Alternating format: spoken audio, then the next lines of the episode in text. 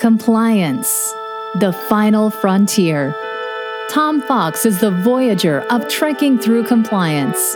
His mission? To explore the original series and seek out and share what it can teach you about compliance. Here's your host, Tom Fox.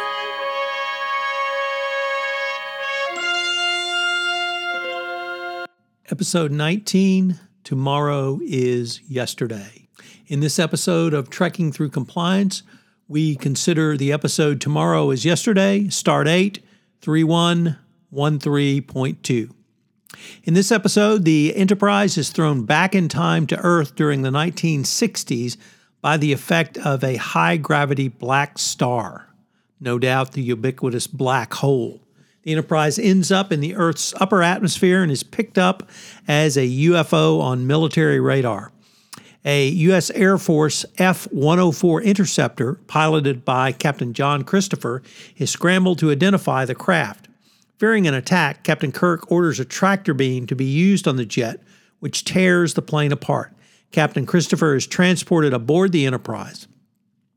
Fearing he could disrupt the timeline if returned to Earth, Kirk at first decides that the pilot must stay with the Enterprise. When Spock later discovers that the pilot's yet unborn son will play an important role in a future mission to Saturn, Kirk realizes he must return Christopher to Earth after all. After learning of the existence of film taken by taken of the Enterprise by Christopher's wing camera, Kirk and Lieutenant Sulu beam down to the airbase to recover the film and any other evidence of their visit. They are caught by an air policeman who accidentally activates an emergency signal on Kirk's communicator and is immediately beamed aboard the Enterprise. Kirk and Sulu continue their search, after which Kirk is captured again and Sulu escapes. Spock, Sulu, and Christopher, who knows the airbase's layout, beam down to recover Kirk. After Kirk's guards are subdued, Christopher grabs one of their guns and demands to be left behind. Spock, having anticipated Christopher would make such an attempt, appears behind Christopher and disables him with the Vulcan nerve pinch. After they return to the ship, Spock and engineer Scott inform Kirk of a possible escape method by slingshotting around the sun to break away and return to their own timeline. The maneuver is risky since even a small miscalculation can destroy the ship or even make them miss their own era. Kirk okays the maneuver and time on board the Enterprise begins to move backwards. Christopher is beamed back to his fighter jet at the instant he first encountered the Enterprise, preventing any evidence of the ship being produced and erasing the memory of his time on the Enterprise.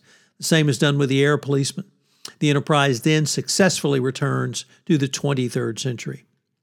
Fun fact this was the first of two visits of the Starship Enterprise to Earth circa 1960s. The second is when they meet Gary Seven and his cat in Assignment Earth. So, what are some of the compliance takeaways from this episode? Well, first of all, I thought about the unexpected developments which can cause higher risk. So this episode begins with the Enterprise, the Enterprise flying too close or being trapped in the gravitational pull of a black star, or what we today would call a black hole. Uh, apparently, they were unaware of the power of this black star uh, when they got too close to it. So, what happens when you get too close to that line? Uh, do you get sucked in? Do you step over the line? Uh, Preet Bharara at Compliance Week 2019 said that if you're willing to step too uh, too close to the line, or at least right up to the line, uh, you may actually influence other persons who are uh, less willing to do so, and may encourage them to do so. However, they may not have your same risk management techniques and strategies, and they may they may step over the ethical line. So uh, in terms of risk, though, how close can you get?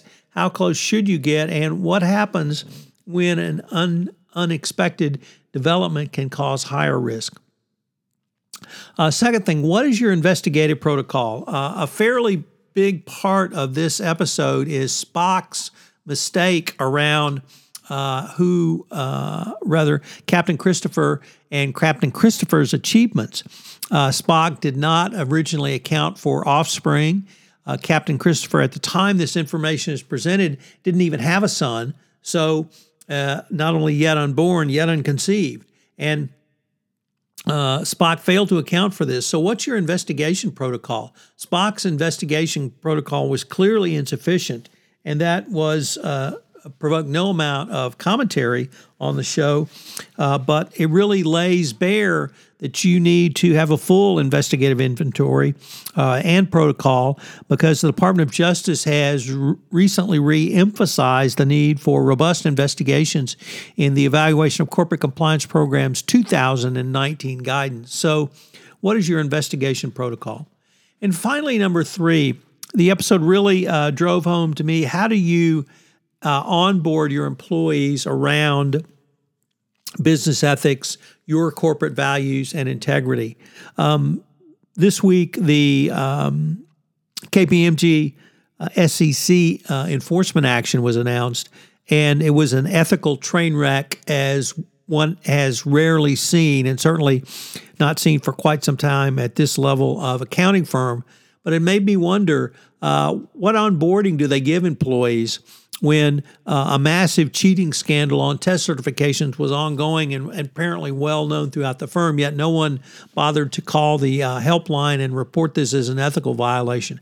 How do you onboard employees uh, uh around your compliance and ethics program, trying to inculcate your values? And will um, KPMG move forward to do so as part of their remediation and agreement, or will the monitor uh, require them to do so? Because, of course, they do have a monitor.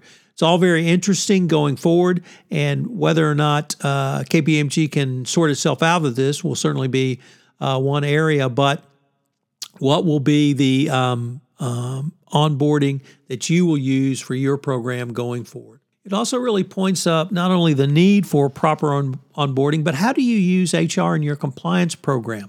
Um, many uh, compliance practitioners, I don't think, uh, recognize how powerful an ally uh, HR can be for you, and certainly uh, uh, through the onboarding process can help uh, put your values of your organization and compliance ethics at the forefront. I hope you'll join us tomorrow where we take up the episode Court Martial. Thank you for listening. If you enjoyed this episode of Trekking Through Compliance, you can help it grow by sharing it with the biggest Trek fan you know.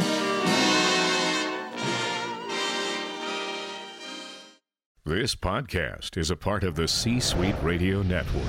For more top business podcasts, visit c-suiteradio.com.